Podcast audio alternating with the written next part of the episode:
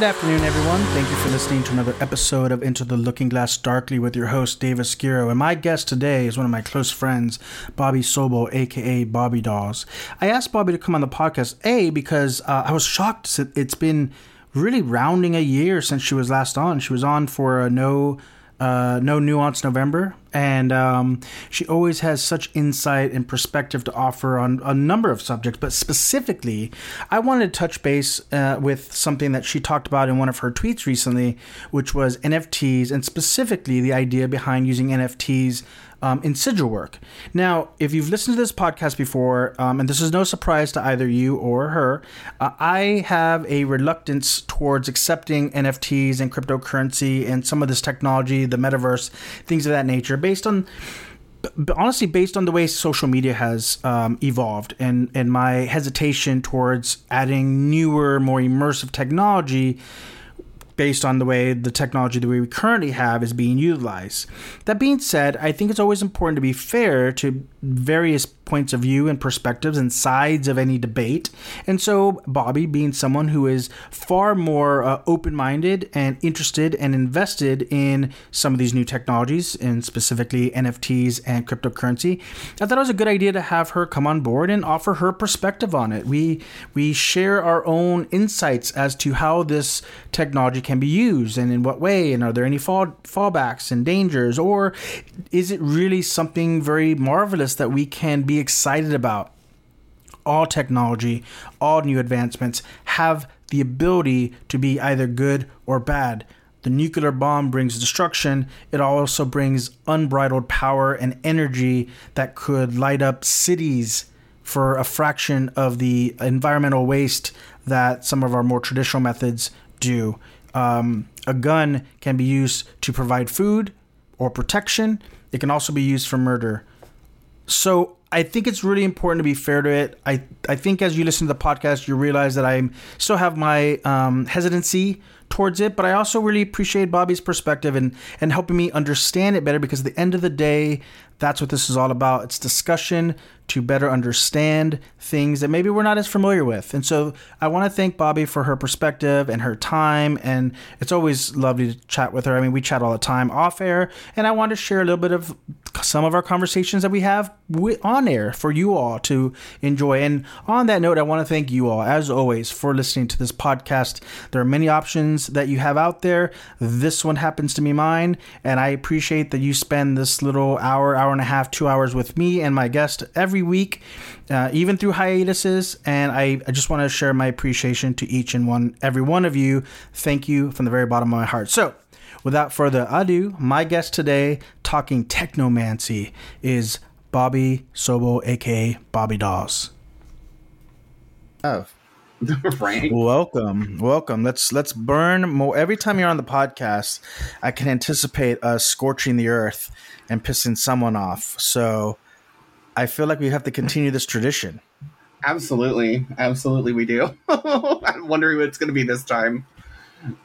Well, so okay, so real recently, you were talking about NFT sigils on on the Twitter sphere, and people had opinions on NFT sigils. So why don't you tell me a little bit more about what you mean by that and kind of what what this process might look like and maybe some of the applications. And we'll leave it to our dear listeners to determine whether or not this is something that has wings or otherwise right and i think we should all honestly start like what is a sigil you know and i think that you know i feel like you know a lot of people they there's different types of ways to make sigils there's you know there's occult authors who have written books on this, um, but I feel like there's not really a proven method to see if they work. Um, essentially, what a sigil is is a design that you put an intention behind that is supposed to help you um, kind of gain whatever that intention is. So you essentially would make the sigil, um, whether drawing it or they have digital ways of doing it, or and then you would destroy it or burn it and then kind of forget about it. What a yeah, I always. Mm-hmm. Oh, go ahead. And like what a digital sigil would be is like creating the same type of thing, this design, if you will, and putting it out on like a blockchain or out into the world um, for other people to interact with. Okay, so before we get into what a blockchain is, because that's a whole can of worms. Um, so to me, a sigil, as is most magical tools, are designed to focus your intention, whether it's a wand or an inscription or what have you. And I think that one of the things, in my opinion, that gets left out in the conversation about sigil making, because to your point, there is no one way to do it. There's like a traditional way if you're using like a rose cross method. Um, there's certainly uh, in chaos magic there's all kinds of different ways of doing it i mean the very early way that i learned how to make a sigil was to write down your intention remove your vowels remove duplicate uh, uh, consonants and then whatever you've got left you you apply some sort of those letters to some sort of shape um, and whatever in whatever way that you creatively envision it and then to your point you you burn it, you forget about it, you said you bury it, whatever whatever you do to just put it out of your mind. I think one thing that gets lost in that process though is putting energy into every action. You know, I think a lot of people will just draw a sigil and they'll focus and intention and that's enough, but they're not necessarily putting energy into every if you're doing it by that method I described, every every word, every letter, every every pen stroke, so to speak. Um, just like with cooking or or if you're using a wand, like putting energy into every motion, I think strengthens that. And so what I always look at sigils as is a method by which one can focus one's attention in a tactical manner so as to not leave doubt that there that it's just wishful thinking, but in fact doing something to enact that manifestation to come true. Would that be fair for you?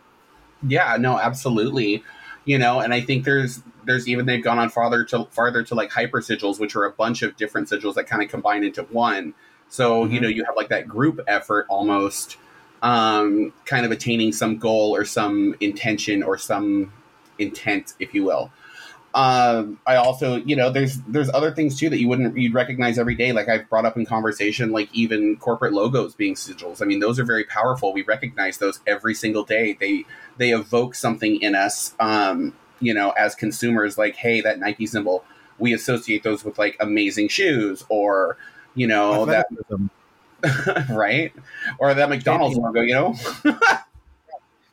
no, I I 100 percent believe that. Um when you think of those sigils, it's twofold, right? Number one, they do invoke a certain feeling. When you look at Nike, more often than not, you'll think of Michael Jordan. What does Michael Jordan evoke? It evokes a sense of athleticism, championships, drive, uh, talent, skill, being the best. And so, through that association, one sim- one simple symbol, this little swoosh mark, invokes all kinds of sense of feeling within oneself. Just like McDonald's probably evokes some some memory of childhood, right? Going to their little playground, Happy Meals, um, it being a weekend treat, things of that nature, and so there's a connectiveness by simply seeing two arches. There's also color association, which we see in magic often, right?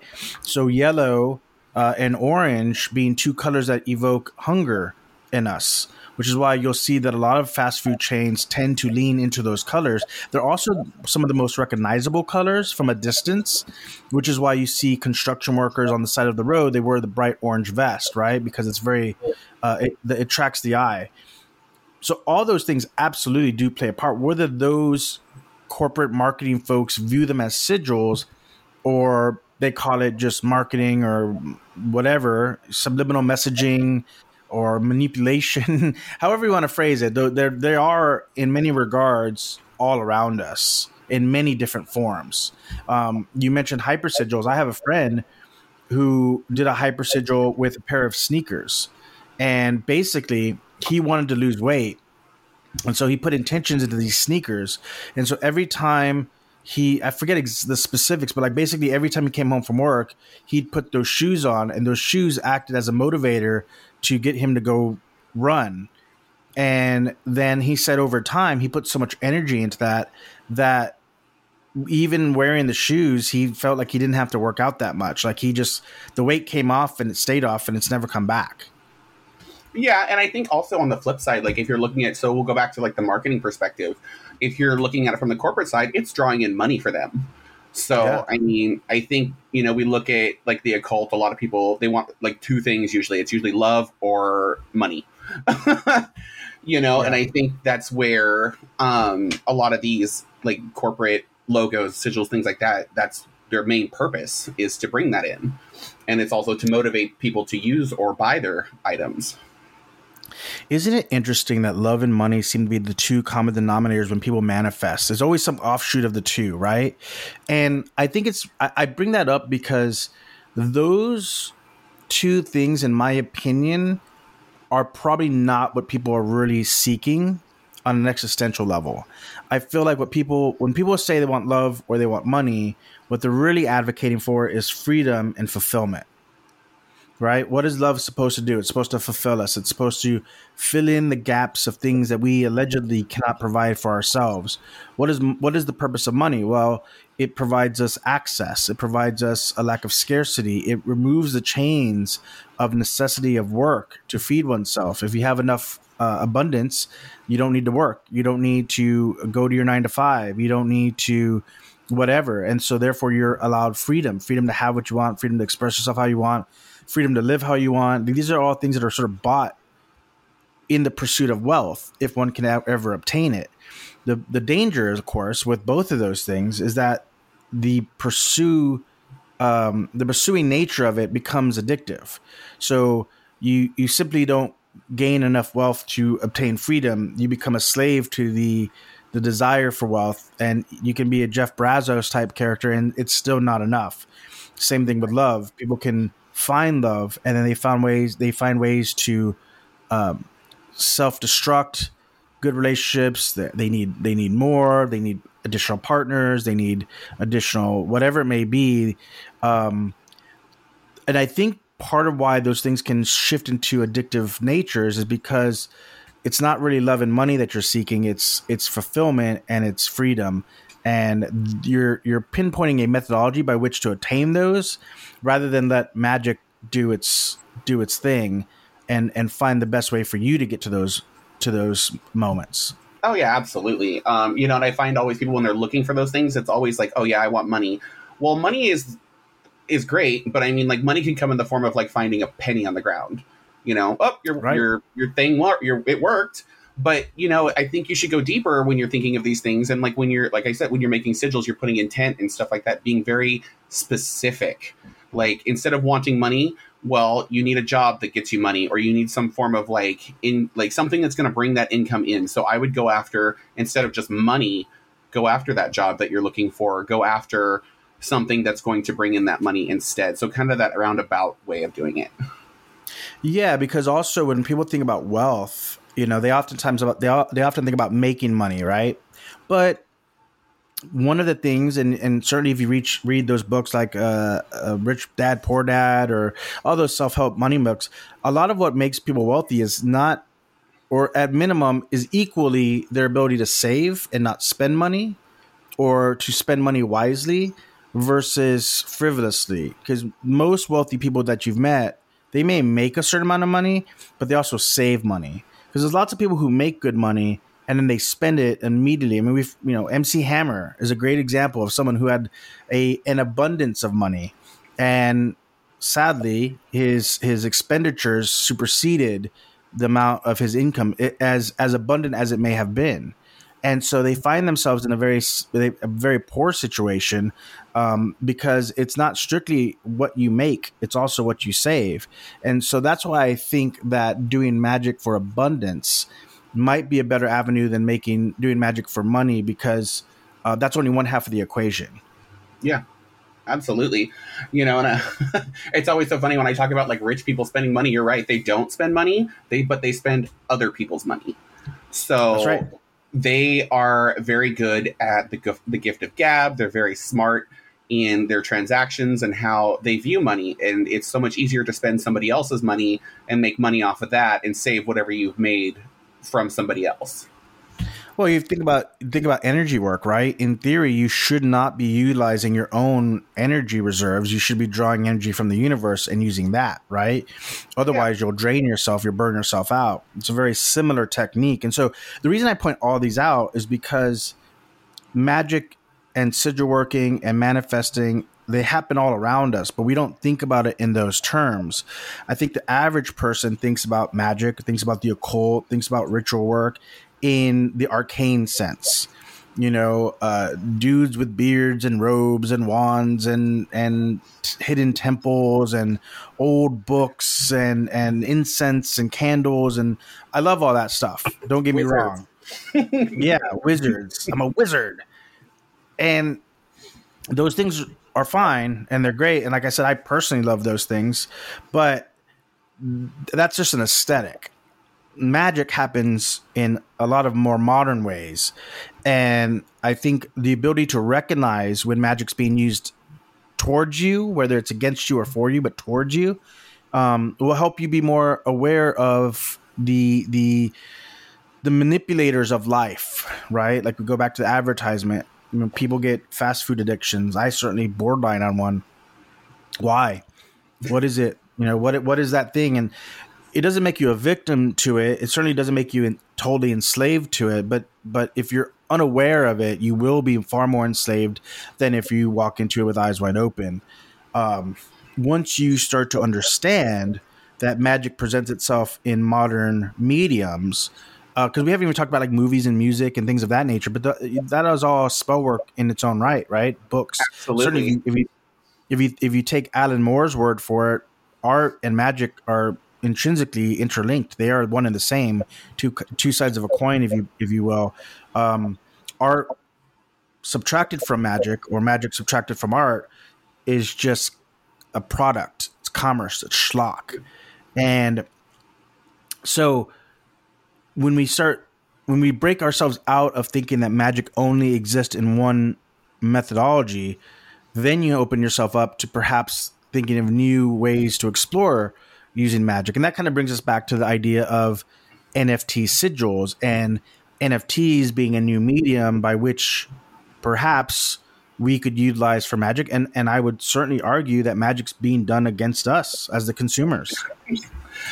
so yes, and I I am of the mind of you know it's kind of like magic is everywhere. You can really find it in a lot of things, especially art. Like art has a way of you know influencing people. It has a way of um kind of getting into your you know into deeper meanings and things like that. Like people will spend so much money and time on art and just like putting their all and emotions and everything into something um and I think like especially when you're going into NFTs, like they can put that out there into the world for others to kind of you know share it or keep it to themselves, and that's going to be something that's going to either empower them or it's going to you know it's it's going to get them to a point where it's like well maybe I'm going to start creating my own art, creating my own influence. So it's a, mm-hmm. it's very influential because I'll tell you that my experience with NFTs is I'm still kind of putzing around with it. There's my Jewish mm-hmm. word of the day for you.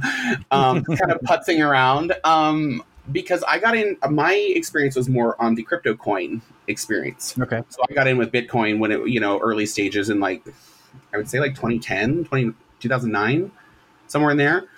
Um, so cryptocurrency and you know having like an economics background, I was really interested in like the market. So now looking at it from a more artistic perspective and seeing how it's influencing people um, and influencing like just online communities is really interesting. Um, you can well, see these. I'm sorry.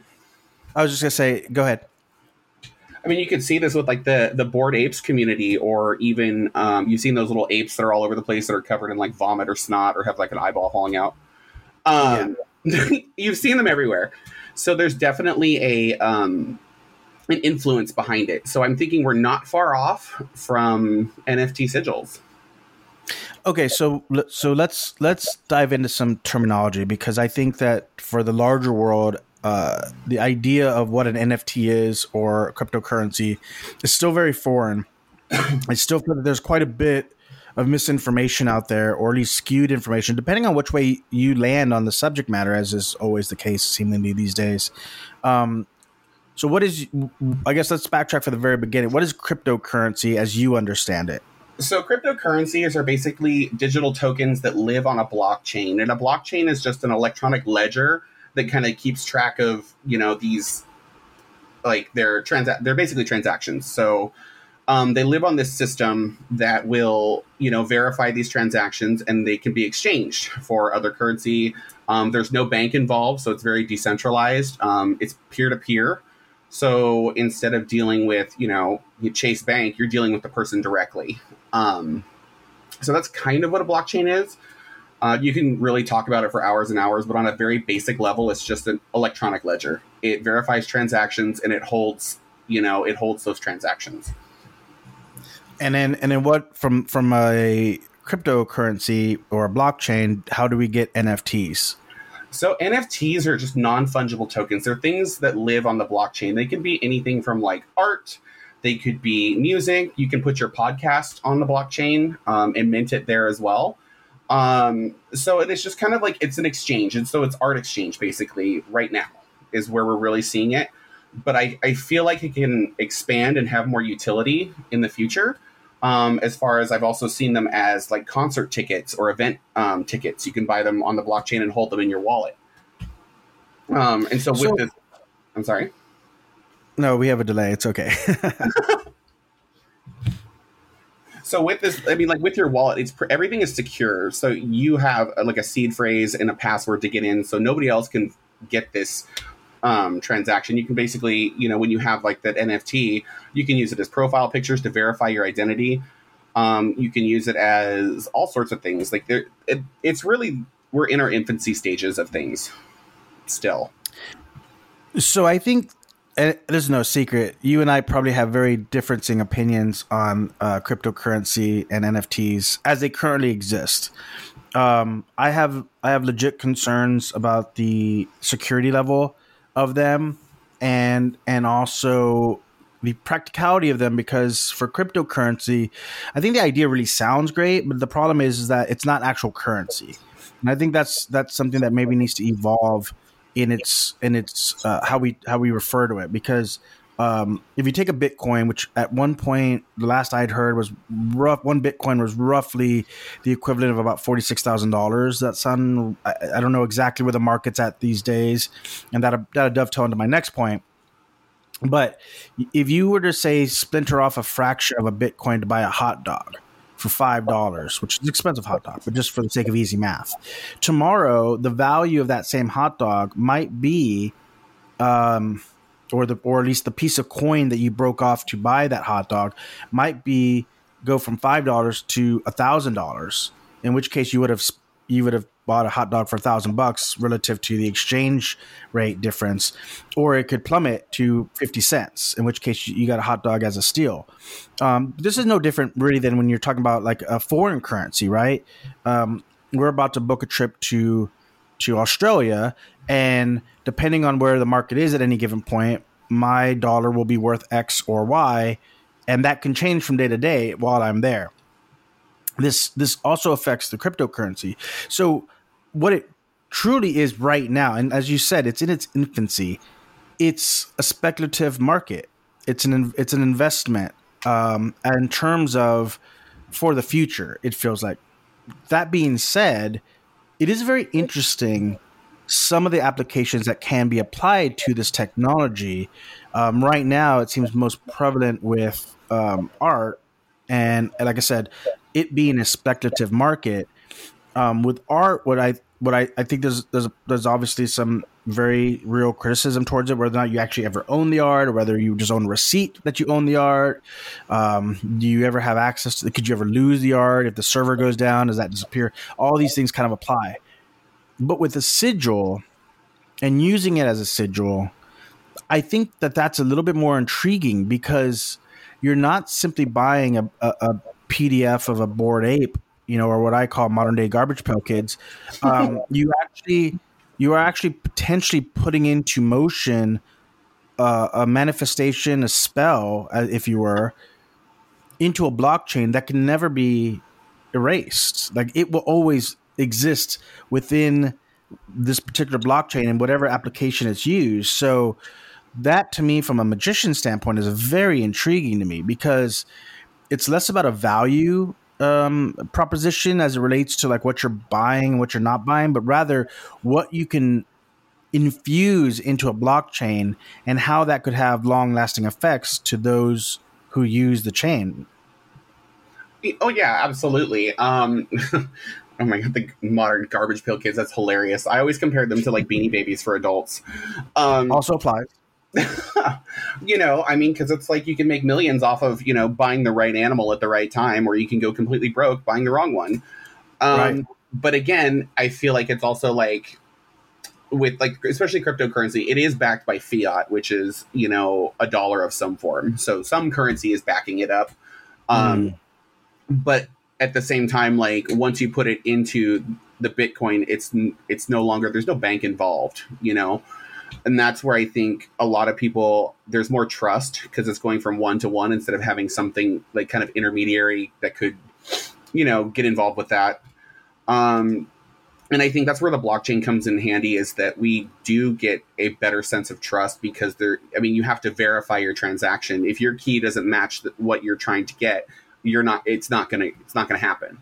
So, mm. and I think like technologically, I I would say it's moving to be even more secure than less secure. Um, doesn't doesn't mean that they're not getting hacked because um, I you know it does happen and I and like I said I feel like we are still in the infancy of things of seeing what is the possibility of you know the future of Web three so to speak. Right. Well, that's but that's that's my point is that like it is so early on. I don't think you can deny that a lot of the major players within the cryptocurrency world are, in many regards, some of the same um, economists that were involved with the housing crisis in 2008.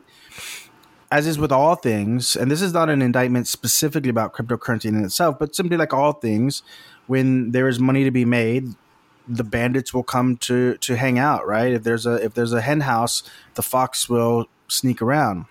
Oh yes. so, so I just it, so because it it feels like it's very much wild wild west right now in terms of what it can be used for and how it's used and I think that there are still new ways to utilize a blockchain.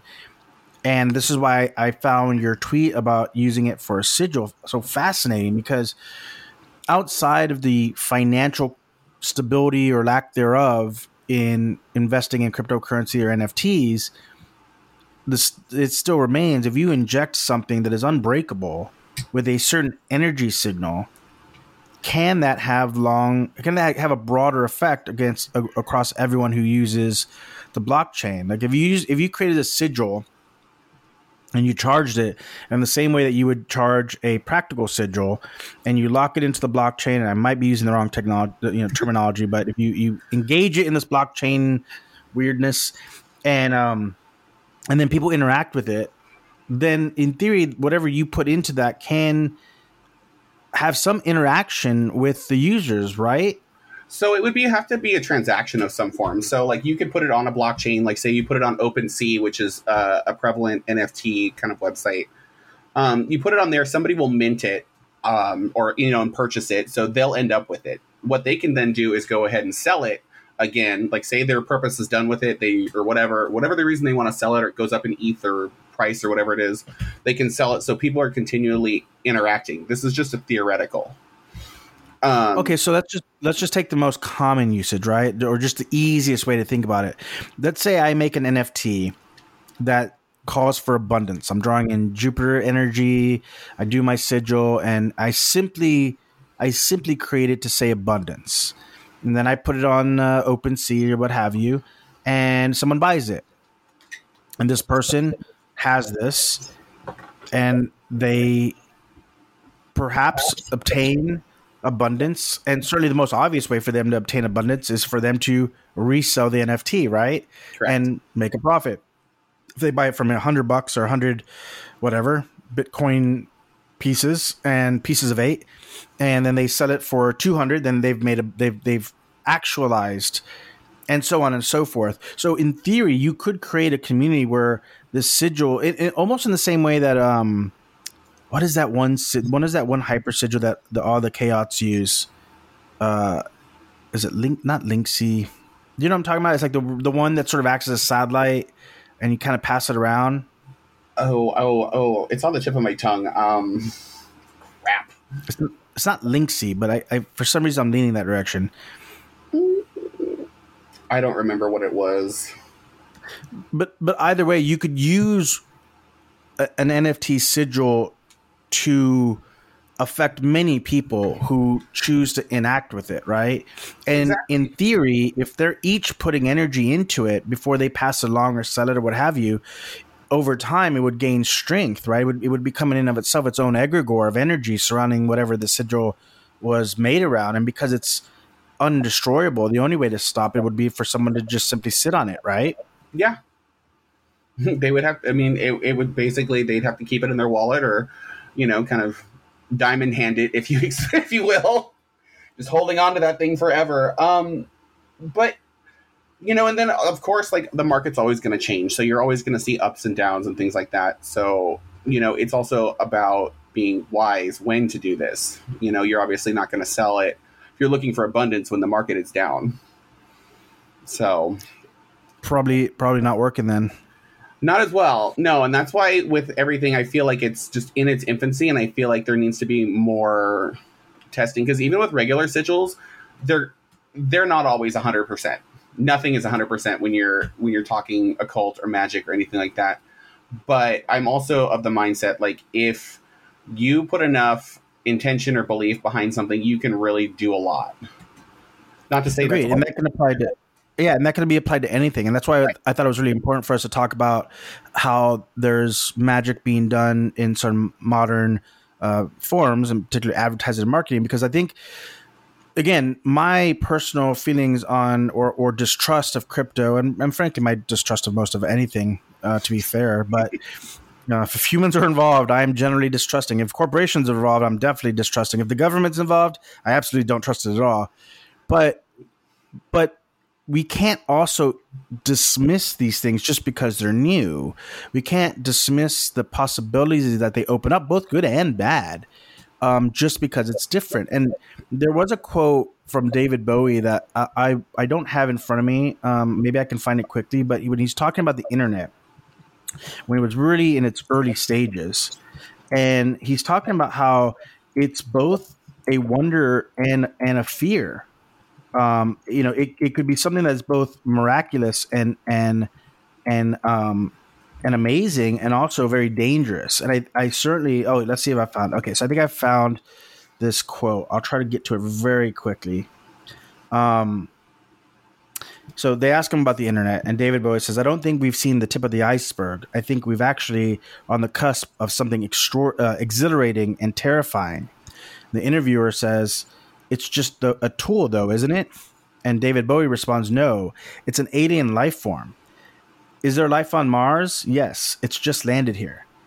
The actual context and state of content is going to be so different from anything we envisage at the moment, where the interplay between the user and the provider will be so simpatico that it's going to crush our ideas of what the mediums are all about. It's happening in every form. The gray space in the middle is what the 21st century is going to be about which I thought was really interesting when you think about how the internet has played out.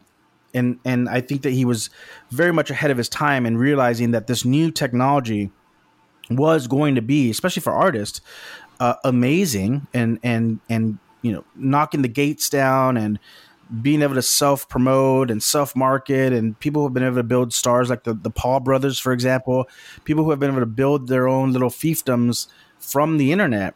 At the same time, a lot of artists have found, especially musicians, have found it incredibly difficult to make money off their art any longer because of the systems that came in place, your Spotify's, your iTunes, and the amount of money that they pay out to their musicians because they got in so early, they were able to manipulate the market. Whereas a CD selling for ninety nine, the artist might make a dollar to two dollars per CD on um, on uh, internet airplay they're only making fractions of a cent per listen, right? Right. So I think that we're in a very similar place with NFTs and blockchain. I think that we're in we're on the precipice of something both miraculous and utterly frightening, depending on how it's used.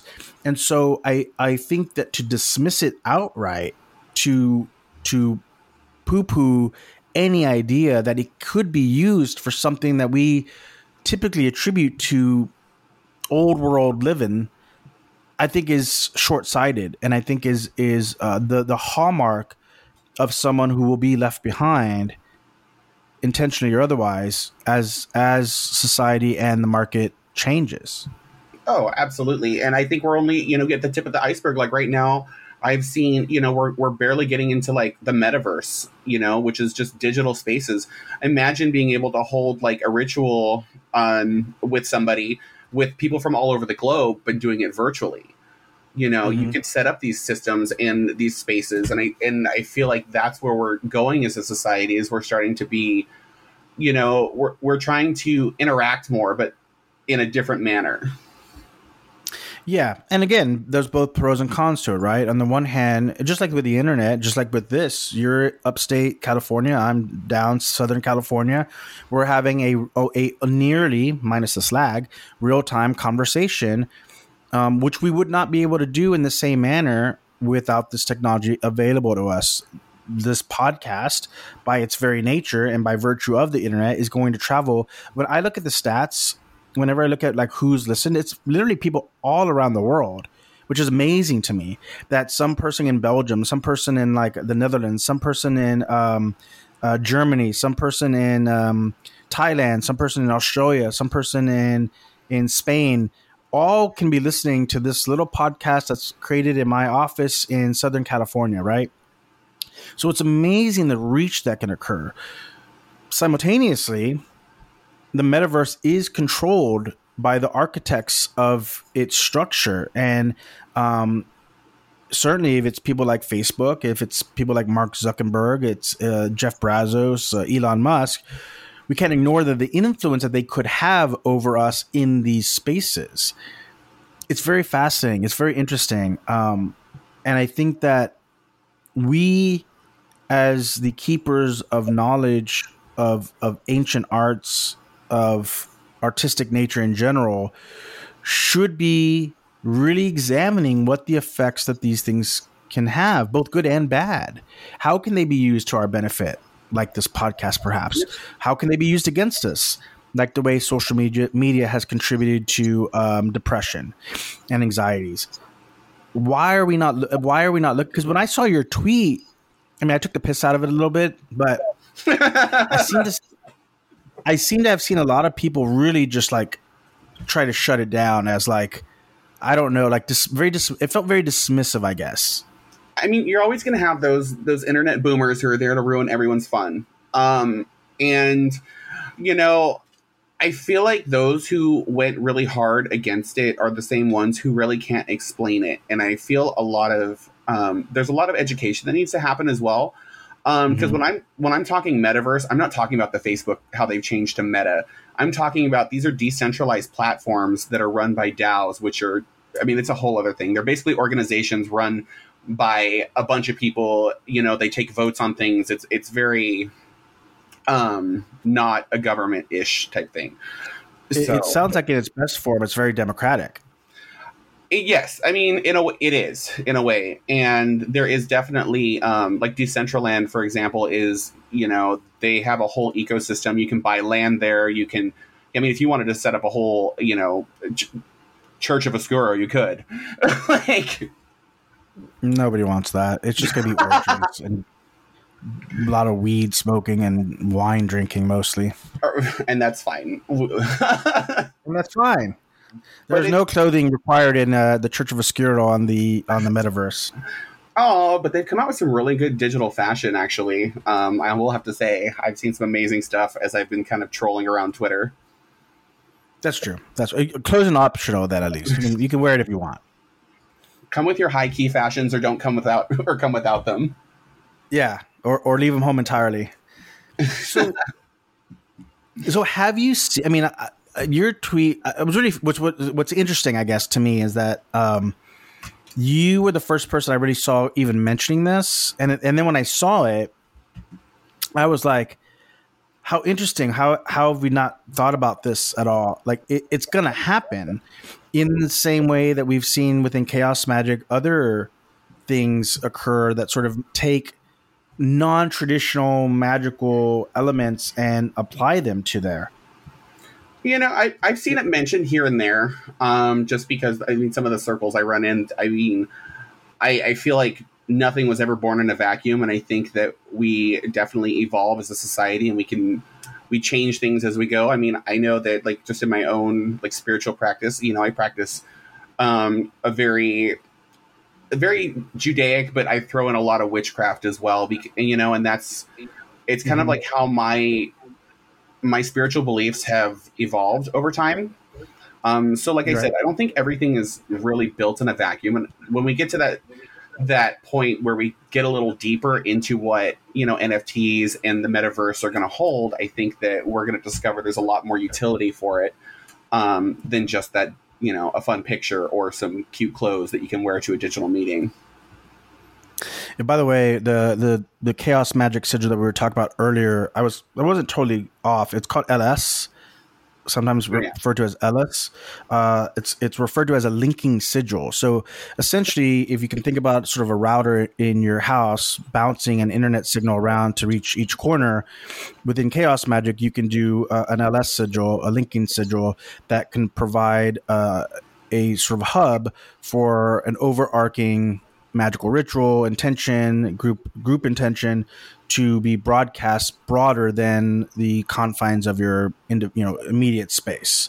And uh, I, I bring that up because again to me when you mention that that this reminds me of the most. It reminds me of using nfts or or some form of blockchain maybe not specifically an nft but like the blockchain technology to create a, a broader ls a broader linking sigil amongst various people uh, within within the the, the greater uh, metaverse. Because really, I think when we when we talk about the internet, we've been talking about the metaverse as sort of a thing that is coming, and yes, the the technical metaverse is a thing that's coming. But I feel like we are in the metaverse, like. Within the last five years, the way we interact with social media, the way we interact with the internet, the way we are are so much of our lives are buoyed and immersed by the internet. We are really truly already living in a very proto metaverse world. We're just going to evolve further into it. And so I think that uh, it reminds me of Watchmen, another Alan Moore comic, where the good guys show up to stop the bad guy, and the bad guy's like, Are you kidding me? I did this 45 minutes ago. You think I would tell you my plan before doing it? This is not a Scooby Doo cartoon, right? I'm already done. I've already won. I think we're already in the metaverse. We're already into this world. It's going to happen one way or another. The key is is what we do with it and how do we shape it to best benefit us or do we opt out entirely? Because that's a, also a viable option. And for other magicians um, on twitter which is frankly what all they do is really just talk shit about everyone else's ideas and then steal that idea and present it as brand new and their own like three months later. But but i think to do that is really short short sighted in my opinion because I think the tide is is going that direction. Just like at some point, horse and buggy gave way to the vehicle, and the vehicle gave way to the the electronic car, and the electronic car is going to give way to virtual reality traveling. It, it is a it is the progression that, for better or for worse, for miraculous or terrifying, we're heading into. And how do we use magic in accordance to that? I think there's some really, really amazing options available. I think uh, it's also really interesting that you mentioned, even in joking, like this idea of like a Church of Oscuro, because I could absolutely see cults forming on or in the metaverse. Just like in many regards, we see a lot of cults on for Twitter. all intents and purposes being started on Twitter. Yeah, exactly. Oh, the Twitter cults. Yes. No, we see them all the time. But I mean, when you look at the world in general, you always have to understand there's always going to be good versus bad, black, white, whatever you want to call it. There's always going to be a polar opposite on both sides. Um, and I think that we're with a metaverse, I feel like, you know, especially people will be able to find their, their identities as well, because a lot of people are. Mm. That's another a big hot topic. I think that, you know, as we progress, people will be able to express themselves better. They'll be able to choose, you know, how they want to present themselves to other people, you know, because sometimes I feel like there's a lot of people, you know, on the opposite end of that screen that are, you know, they want to represent themselves a certain way, but can't for whatever reason. And I use that yeah. term loosely because it could be anything from, you know, people who are, you know, hiding transitions, things like that. No, that makes perfect sense. It's it's something I really hadn't thought about to just now when you brought that up. You know, we think about the metaverse as this sort of this escape from reality, but in many regards, there's a lot of different ways that one might want to express themselves that for one reason or another they don't have the financial means, the physical means, or or the support in their communities to do so. Um, and when you can live in a world that transcends the flesh or fi- or even your financial means, then it does truly open doors for you to express yourself in in the manner that you feel like you best want to express yourself and as fluidly as you would want to express yourself. Absolutely, you know, and I and I'm seeing a lot of stuff um because I do a lot of research on this and I'm like I'm going through different you know different brands and companies. I'm seeing people create these amazing things like you could be literally a unicorn if you wanted to. They have a, basically a digital garment you can wear to be a unicorn who doesn't love a good unicorn? We all love a good unicorn um, but you know these are these are artists that are you know helping people express themselves or helping people to you know i mean they can they can be more comfortable with who they are um, so yeah. Have you ever read? Um, I think I, I might be butchering that. I think it's called Transmetropolitan or trans metropolitan Man. Warren Ellis. I'll look it up real quick. So no, basically, it, he he's he, he's based his character on um, Hunter S. Thompson and oh, Transmetropolitan. And in the story, this journalist is sort of living in a world where where people modify their bodies in a, in, in a variety of ways, uh, cybernetics, um, um, um, mutation, things of that nature, right? The the the splicing and infusion of different genetic codes into one's own code, and um, sort of the backdrop of this world that that he's living in. I actually think that you would actually like it. Uh, the lead character's name is Spider Jerusalem. Um, transhumanism, I'm in. Well, so I think that we think about that often, and we think about a future in which people are able to, you know, graft cybernetics. You know, um, Ghost of the Machine kind of touches on these kind of things. Um, uh, the Matrix, things of that nature. When we when we think of cyberpunk, we've always sort of envisioned, or at least I've always envisioned, that the future will be a world in which, if you don't like your arm, you'll put mechanical arms on. If you don't like your eyesight, you'll have an implant of different eyesight in there. But perhaps the more natural step is to simply step into a world where your you and your existence is entirely customizable. Yeah, absolutely. And I think that we're even getting into that that transhuman um, aspect. I mean, I've kind of dabbled in it as well. Like right now, I have a um, RFID chip, or yeah, it's an RFID chip under my nail that has links to all my social media and it has an emergency contact if you know anything were to ever happen.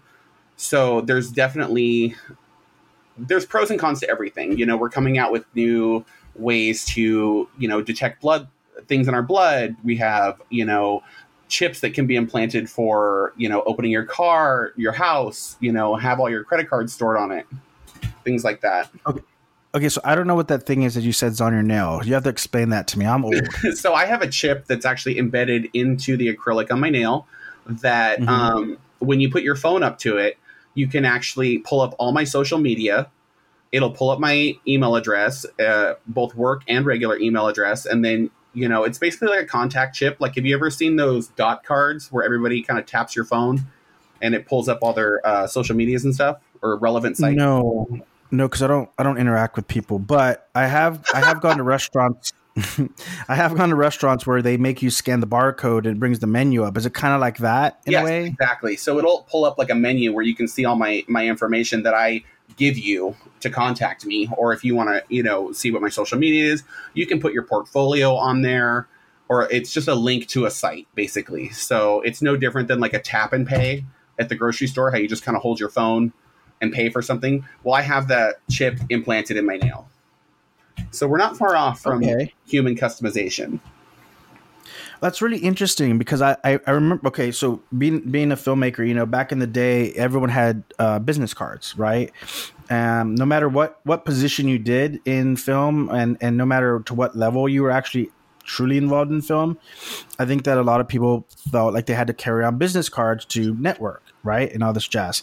Um, but then at some point, I noticed that there were there was that shift away from traditional business cards to cards that have like the barcode on there, and you just scan, and then you you have everything, right? Absolutely. Um, you know, I, I use Linktree. Linktree has you know my podcast and the various uh, platforms that it exists on. For whatever reason, I can't change the name on iTunes, uh, like it shows everywhere else. So if you're still seeing, if you're still listening to a Culture Shock podcast, it's just because Apple's weird. Um, but you know we've seen these sort of shifts where you use like a one one one code to to hold them all right? Like it's almost like the one ring of power except it's a link with everything that you'd have. So i think it's very fascinating that you could just you could put a link in your nail and then if someone was if you were to meet someone out you wouldn't have to fumble with a, a business card or even a card with a barcode. You could simply just have them take a photo of your fingernail or scan your fingernail in some just way. tap their phone on my finger and that's it and it pops up with a little qr code like link when you like when you scan the qr codes you'll see the menu link pop up. So a link will pop up on your phone and you just you hit you hit the link. Wow that's really cool actually. I feel like there's a lot of technology that has um that i think it made its way in for a brief moment and then it didn't quite catch and we haven't quite gone back to it yet but it feels like we're just like so close to that. And the thing that made me think about that is like google do you remember google glass? Yeah i still have mine somewhere. Like the the, uh, the actual uh, yeah. lenses? Yeah. Yeah.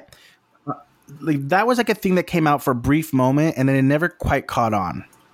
Like it did briefly but then for, it got a lot of negative blowback and it and it sort of never took off but it feels like it's the next natural progression, right? You would wear glasses that essentially are your phone in glass form like like if you imagine the terminator's view vision in the terminator movies like it would have whatever it would yeah. be scanning things at, at a constant rate and feeding you information directly into your vision so you don't have to look down just by virtue of the fact that so many neck injuries and accidents occur by people being distracted by their phone, you would certainly imagine that there would be a market for introducing some sort of eyewear that operated in a far more um, seamless manner than the the prototypical Google Glass did.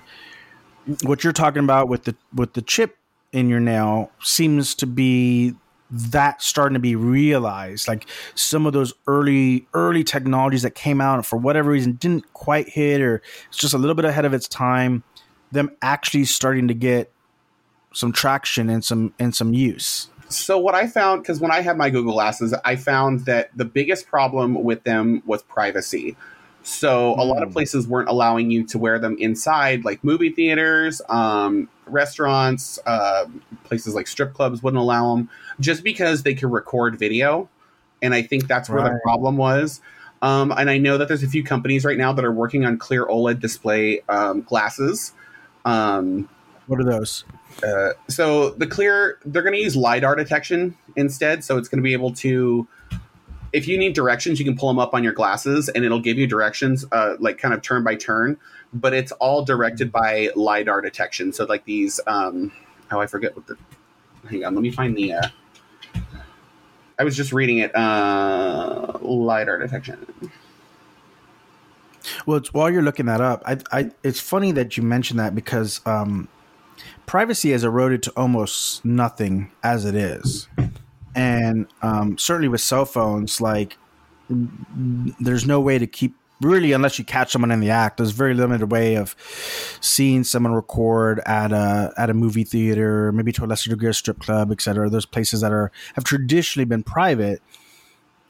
By burying the technology even more so into sort of spy cams, like into spy glasses, like you used to see in the in the in the back of comic books, you know, pay send send three dollars and get your your own spy glasses. Like this is actually real technology that's yeah. It's not just because those glasses in the old funny books, they were just like extended lenses with mirrors. You could sort of just gave you better peripheral vision. Yeah. You know, could kind of sort of see behind you a little bit further. But these are actually the realization of those promises using the technology that's available for us. It does beg the question though that there is the, the further erosion of privacy through the use of them. But on the other hand, the amount of information that one would have at the speed of thought is kind of fascinating to think about. Oh, it is. So getting back to the lidar, it's basically a, it's a laser that does, you know, range detection. So when you're doing when you pull mm-hmm. up your your like say your Apple Maps or Google Maps or whatever on your your glasses, that lidar detector will can actually scan and see how far everything is. So that way it gives you Yeah, they're working on those now, which I think is really interesting because I feel like, you know, the intersection between, you know, the the human world with technology is definitely going to intersect sooner than we think. Uh, yeah, I mean, I think it is it is bleeding in further and further. Like I said, we're already married to our phones, and in twenty years, we went from very clunky telephones that were able to be mobile. We went from mobile phones to smartphones, and that progression, I don't think, should be understated. It's it's a pretty it's a pretty immense shift in in what these devices are able to do. They went from telecommunication tools to supercomputers in your pocket, and um, from supercomputers in your pocket to an essential part of one's life if you want to do nearly anything these days. Oh. Um, you know, we we now live in a world where a lot of meetings are done via Zoom. I just saw an article, it's a really cute article, like the University of Texas gave this cat a honorary diploma because during all the the course studies via Zoom, the cat was already always on video, and so when its owner graduated, the University of Texas thought it would be cute to give this cat its honorary diploma. So it's a photo of a cat with this little graduation cap and gown and what have you. Um, so many meetings are via Zoom. It's a hop, skip, and away for those meetings to now just be in a metaverse type virtual reality. Absolutely, and uh, you know, it's like I'm even having I have meetings, you know, on my phone through like other channel, Discord or wherever. You know, we're never too far away from a computer. Let's put it that way. And remember, and remember now, if you don't have that phone, and say you lose your phone, somebody steals it or something like that, and you're stranded downtown somewhere, try and find a payphone. oh, it's impossible. They don't exist. Those are a thing of the past. They are relics now they've just become like a meme every time you see like an old rusted one on the side of the road somebody will take a picture of it and be like what is this? Well i think it's interesting also because you know as this technology advances as we're drawn further into the metaverse or, or virtual reality or our existence starts to shift out of the practical world into that um, it's interesting from a spiritual perspective of how that will affect us. You know, like in traditional magic now, you might visualize an angel in front of you, or you might visualize a deity in front of you, or what have you. But in a virtual environment, you could. I mean, I don't know if this is entirely possible now, but it feels like there could be a neural link that would that would project a visualization, a, a, a real visualization of what's in your mind in front of you. So you're not just seeing with your mind's eye, but you're actually seeing with some version of your your physical eyes. Yeah, absolutely. I also think because I have just recently learned about this, some people have a really hard time visualing visualizing things. Mm-hmm. Um, yeah. and I think that you know when when we get into like the more virtual metaverse world, I think accessibility also comes into play because now we can help them visualize. We can help them you know, see what what needs, you know, whatever process we're going through. We can there's a little more accessibility. Where my fear comes into play is with the powers that be behind the scenes. You know, it's the people who are who are coding and creating these virtual worlds, the architects of them, of these of these virtual landscapes that I that I have a deep distrust of. But there is certainly a, a uh, well, because you mentioned Discord earlier, right? So anyone who's ever listened to this podcast knows that I, I certainly have very uh, mixed feelings towards social media and the impact it has. But that being said, I'm constantly on them because it is, in many regards, my main form of telecommunications, far more than even text messaging, much less phone calls or in person interaction. I've been really. I think this weekend I'm going to set up a Discord, and if I do, then in the outro I'll I'll tell folks where they could potentially apply for it. It won't be open. It won't be an open gate. It'll be a curation process. But my my motivation for creating a Discord is because I hate social media, and the the thing that I love about social media, I think that I can recreate in a more private environment. Do you foresee there being a world where perhaps as we progress into a corporate metaverse, that then people can somehow create private servers that have the same power in a, an application, but are completely cut off from everyone else and not subject to the Zuckerbergs and the Bezos and the Musk having uh, influence over it, even on some sort of back end uh, manner. I mean, absolutely. I feel like that they they are already doing that. I think that they're you know that's going to be um, definitely more of what the metaverse is meant to be. Um, mm. I think what they're really trying to do is get rid of the Zuckerbergs, Bezoses, and all of them, because I mean, there's not much control on the consumer end, and I think that's where Web two is. That's where we've been. Is we've been in the you know Amazon, Facebook logins and all that, where a little less. It's more decentralized. So now it's you would use like your your wallet basically to connect.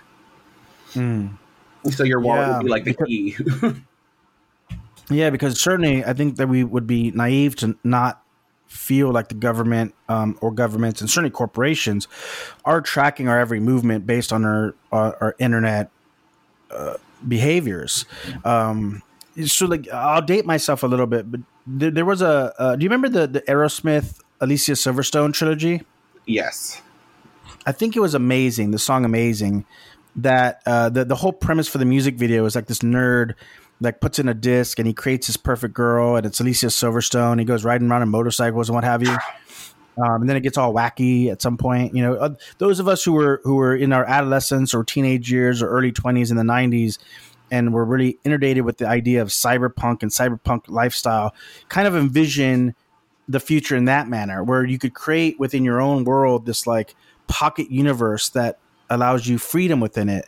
And I feel like if we could get to the point with that technology where our, our virtual worlds are truly our own creation, separate from a, a broader uh, governing board, that there are some really cool, amazing things that can be done within that world without the necessary the dangers, the fears, the anxieties of you know the same things we have for social media, which is what is the impact, what is the influence of out, outside agents, actors, agitators.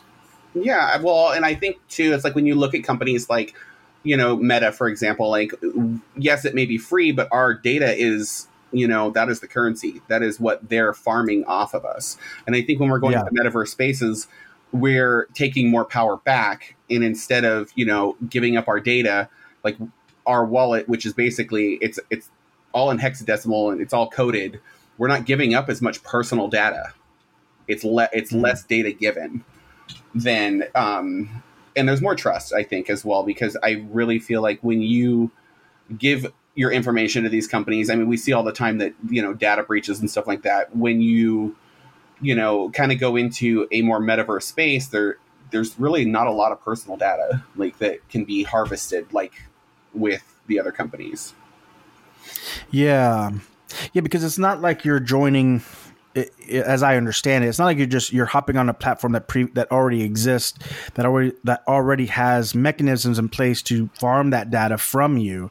You're creating a world, right? It's almost like a like a blank space that you can create through um, what I would assume would be perhaps some like I would I would imagine in its early days it'll be much like creating a website those who know how to code and who have a deeper understanding of technology could probably create far more elaborate landscapes and, and then probably other people will have to sort of buy you know uh, the wix of the world or the sort of the easy to squarespace the easy to create programs that give you formats and backgrounds and things of that nature and allow you to purchase deeper backgrounds and deeper um, aspects to, to build out your world if you don't have uh, if you don't have that skill set perhaps that offers its own set of problems, but it certainly feels like the ability to self create a world on a technological space has the potential for some positive um, application. I also think that it will, I, I certainly believe that there will be a handful of people that we know on Twitter that will hop on and create their own little weird churches of disciples and could open the door for that kind of influence. It's very fascinating to me scary and amazing all at once. And I feel like there is no reason why we should not be looking into this more deeply and trying to figure out which way the tide is going to go. And and is it and is it a unilateral move or is it a splintering of a bunch of different moves that open endless possibilities?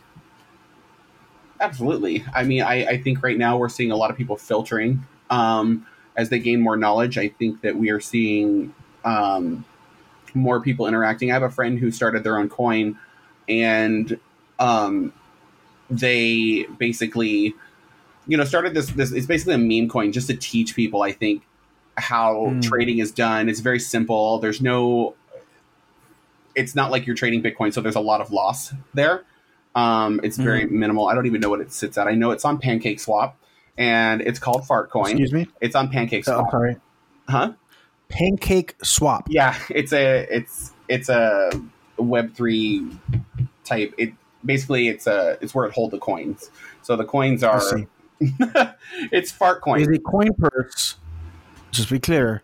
It is a coin purse named Pancake Swap. I believe that's what it's called. Hang on. okay.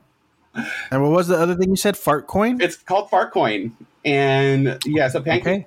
It's a smart chain. So basically, it's you know it's a it's it sits on a blockchain. Um, and you can trade different types of meme coins, stuff like that. So if you have fart coin, if you ever um, if you ever see that floating around, you'll see it on TikTok. Um, I thought it was a brilliant idea. They definitely um, thought outside the box to try and kind of like educate people, get people involved, and now they have a huge community. You know, so I hope that they have not left a golden opportunity on the ground on the on the floor in that every time you do a transaction, there should be like a flatulent sound. Uh, I'm saying. Well, they have like what's called passing gas, which is so it's it's all centered around farts, and it's it's amazing. I highly encourage people to check that out. Um, it's Rena.eth on Twitter. They um, so I I would imagine that someone's got to be very careful when they look up fart coin because it's very possible that it could bring up on their browser um, some unintended searches. Right. I would go and search Rena.eth um, on most most platforms. I know they're on TikTok, so mm-hmm. that would. So, so what are what are some of these other like Web three um, buttoning technologies that you you think are like really fascinating right now? I mean, certainly the idea of the NFTs and and and these rooms and chips being put in your nails. I mean, there's it just seems like there's a flood of things, and like you're far more versed in it than I am. You're far more metaverse in it than I am. So, what are like some of the other things that are like available right now that people can check out? Um, I highly suggest. Um, so, digital fashion is one of my my favorite things right now. Um, mm-hmm. I especially love when you can do like digital fashion, but make it physical fashion either as well. Um, I highly suggest checking out um, RSTLSS they're on Twitter. I highly suggest mm-hmm. checking out. Um, there's a, a designer. They have a bunch of designers that have linked with RSTLSS.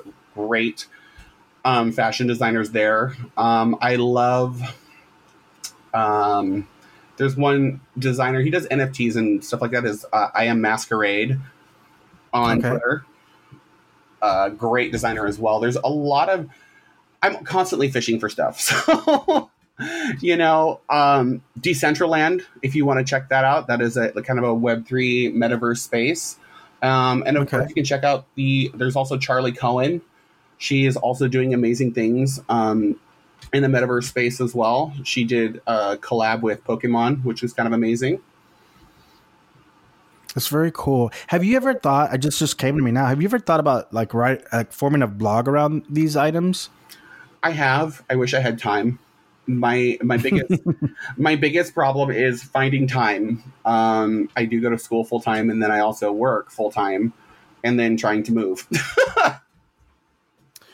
I, I, bring this up because you know, again, um, I'm I'm very much an analog guy in a digital world, and I recognize that.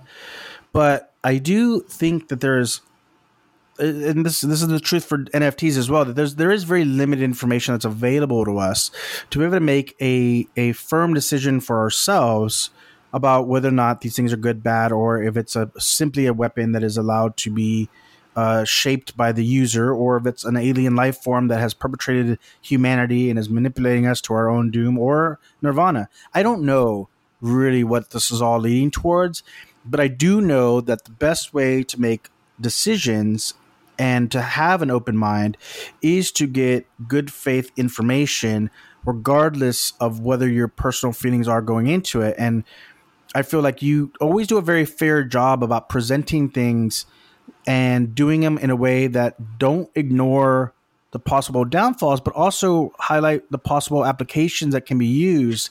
And it does feel like there needs to be a bit more of that outside of the crypto bro community because we talked about bored apes, right? And yes. it's definitely a, a, a, a what what the kids call it chads. It's like a chad environment, right? Bro, it, bro, bro dogs. It can be, you know, crypto bro. Um, right now, my biggest thing is I like for me, I'm very novice in a lot of this as well. I'm not going to say like I'm an NFT expert. I'm not going to say I'm expert on blockchain. But what I look for is I want to see, you know, I want to see more fem or female presenting creators. I want to see that boost. I'm so tired of the the you know the bullish male crowd constantly pushing you know you know more money more money i want to see creatives um, that's where my interest lies as i feel there's more value in the creative aspect of it yeah and it does feel like everything that we're talking about is sort of the intersection between video games and social media in a in a in a way mm-hmm. right? The community that was promised, and the commerce for that matter, that was promised to us through social media with this sort of technology and landscape building and um, uh, customization that exists within video games, and these two item, these two sort of arenas are, are clashing, or coming together, or, or intersecting. And predominantly, video games have been dominated by uh, a very male aesthetic and social media to a lesser degree, but certainly I think from the influencer standpoint, tends to be more dominated by a fem- female aesthetic. And right now, the language about what is going to come from this intersection is seems to be more dominated by the video game crowd, and it's sort of leaving out the other perspective that exists. You know, the social influencer, the the, the fashion, um, the things that sort of were born out of your Instagram, for example that part of the dialogue seems to be missing. And it's all about like bro check out this cool ape i made bro. Bro it's so broish bro. You know then and i think that that's that's part of the dis, that's, that's part of the negativity that's surrounding some of this technology is because i think that that singular viewpoint is a disservice to the possibilities I yeah no I agree hundred um, percent. I I know that a lot of the NFT space is very gamified, um, and can be very broish. Um, there's some there's some good guys out there. I do you know I do follow a few, but at the same time like there's so much that the the fem and the women creators are doing right now. They have you know things to empower these women. Um, you know, mm-hmm. and I mm-hmm. feel like that's where a lot of the support and the human aspect comes from it is I feel like that's where we kind of miss the mark on a lot of like digital stuff is like there is still a human there. And I think that we should, you know, kind of support that and have a little ba- little more balance than just the, you know, go hard or go home bullish crowd. Yeah, yeah. Well, listen, I, am a big believer that the best art is created when you see a void that needs to be filled, and um, and I think that someone who understands both what is currently being put out there, what's missing. And you know, you you you noted earlier that you're a novice and that this is exploration, but the, I I think there's nothing wrong with being a novice and ex, and sharing your journey because most people who will seek out someone a blog or videos or what have you they're they're coming at it from a place of trying to learn and one of my biggest frustrations in the occult community, as you know, is that there's a lot of novices that present themselves as experts because they feel like they have to, rather than presenting themselves as someone on a journey and bringing the audience along with them. I think that if they shifted their perspective in that manner, they would probably eliminate some of the criticisms aimed at them. And I feel like the NFT community and the blockchain community is a little bit in that same way, whereas everyone's an expert. And I doubt those credentials sometimes and it turns people off because it feels like to understand that technology you already have to know about it. It's like a speakeasy. You know you only know about it if you know about it. It's like well okay how do you get into it? How do you inf- get informed so that you can understand whether or not this is something for you or not? And and i would urge you if you could find the time i know you're very busy but maybe maybe this is a voice that that can be provided by you. Maybe this is a, a, an art project that you could take on that would allow you to provide what you're not seeing in this discussion. I I absolutely I think that is a great idea. I agree with you 100. percent um, I feel like you know. Oh, put up a chair. Sit at the table. yeah, start the blog now. Um, I feel like.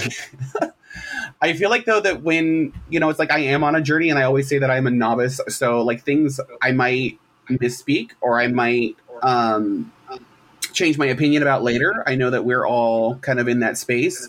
And I think it's okay to understand that, like, when you are a novice, it's okay to do that. And I feel like when you're learning and you're learning from people who are willing to teach you and guide you instead of, mm-hmm. you know, just kind of shove down numbers and tell you what to buy, how to buy it, and then end up losing thousands of dollars, um, you know, that's a little more traumatizing than kind of going, hey, this is what I know, this is what I've learned. I, you know, I might be wrong. Let's investigate this together. Those have always been the mentors or the or the or the guiders, the guidance that I've always gravitated towards. The people who say, "I'm not telling you that anything I'm telling you is new. I'm not telling you everything I'm saying is exactly the way it is.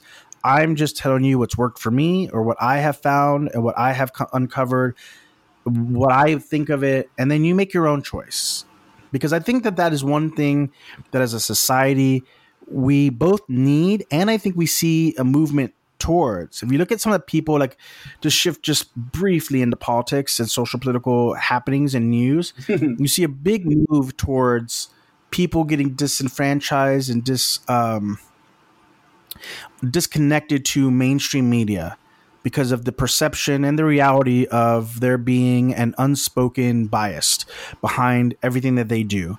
I think people are smelling the bullshit and they want something else. What does that open the door for? Well, your Joe Rogans, your Russell Brands, your uh, YouTube lawyers.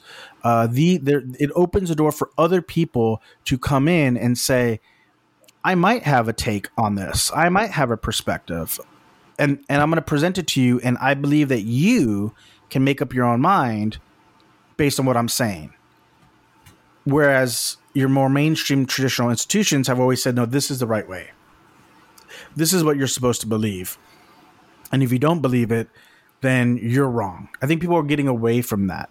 I think that the official outlets by which we used to get all of our information, we don't trust nearly on the same level. So to bring it back to this conversation, I think just think it opens up a, a, a real array of opportunities for people to have their voice be heard. And I would just urge folks to do it in a manner to, to share advice that was given to me many years ago. Don't say you're flying a 747 when you're barely learning how to fly a Cessna. But learning to fly a Cessna might be good, valuable information to people who are otherwise unsure of whether or not this budding, unstoppable, inevitable technology is something that they should be more deeply or less deeply involved in. How they can benefit to their use, how they can incorporate into their spiritual practice. Maybe not at all, maybe all in, maybe somewhere in between.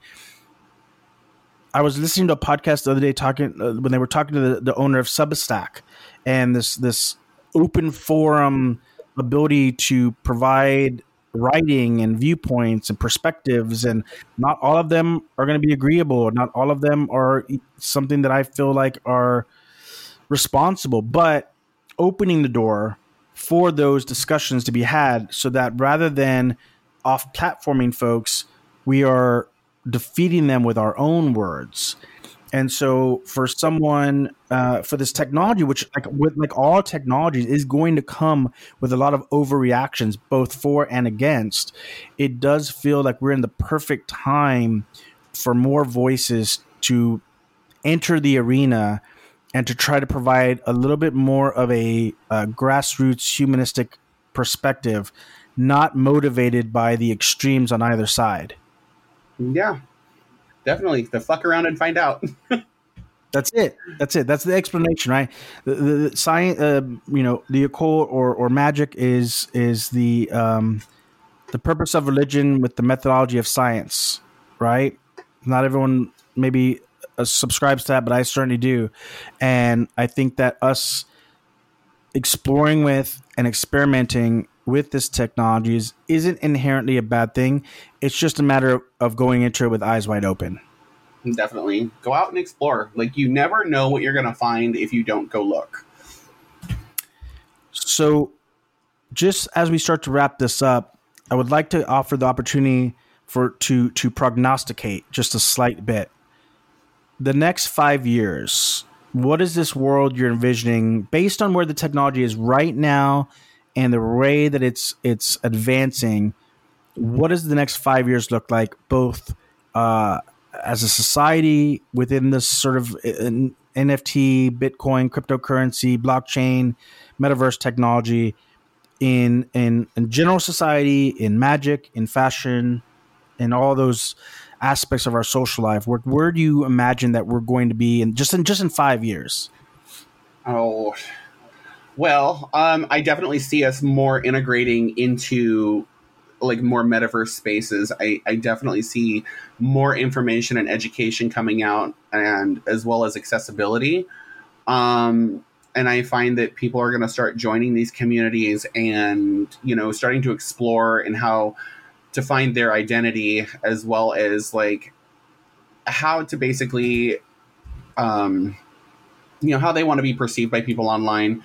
And as far as like crypto coin i cannot um visually see where it's going to go um just because i mean it's like the stock market. It goes up it goes down it crashes it could do all sorts of things. Um and plus I do not give out financial advice because I'm irresponsible financially. Um, but definitely, I would I see the the metaverse and the more Web three connections happening. I see um, people exploring identity more and community. Um, but yeah.